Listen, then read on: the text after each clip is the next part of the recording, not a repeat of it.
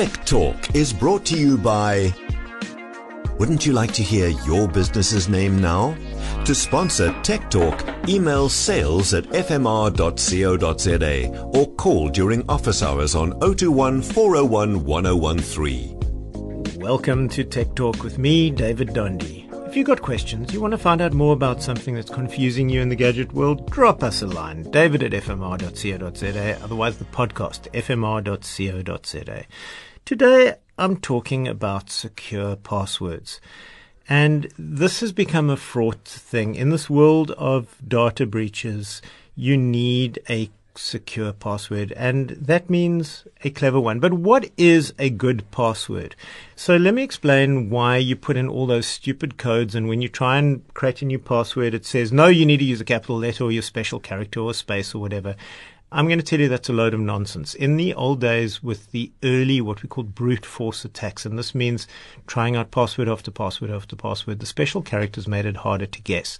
In today's age of bots and computerization, the only thing that really protects you isn't the type of characters being used, but the length of the password. So a password with six characters and, and lots of different characters might take minutes to crack, but one that's got 20 characters would take the same bot days or hours or even weeks to crack.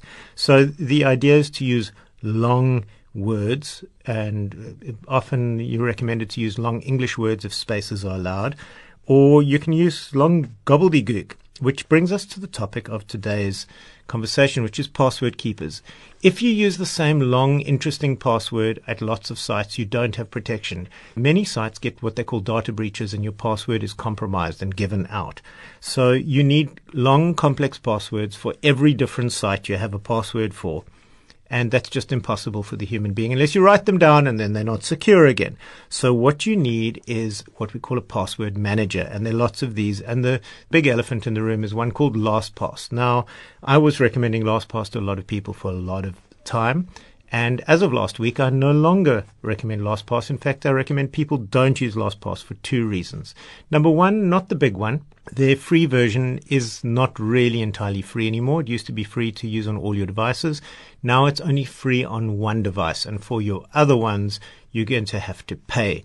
Now that's not the end of the world. They deserve to earn a little bit of money from you. But at the same time as they've done that, they have made a change in the last few months. I don't know when, but I've become aware of it, where they are allowing eh, these sort of cookie trackers or trackers to see your activity in a password keeper. Now, for security company, letting your information out, selling your data, it's not okay, especially when you're going to a paid model.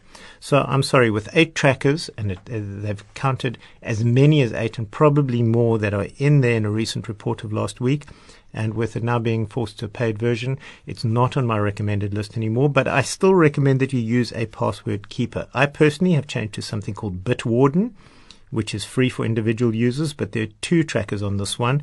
But I looked at the nature of the trackers and I'm comfortable with them. And there are other good alternatives. And if you're on the Apple infrastructure, Apple has its own built-in password keeper called iCloud Keychain. But if you use a non-Apple device in your system, it won't work for you. Another alternative is Google Chrome. When you're using the Google Chrome browser, or even better, the built on Google Chrome Brave browser, which is the one I use, which is a more private version, it's a sort of skin of Google Chrome. You get a built in password keeper there.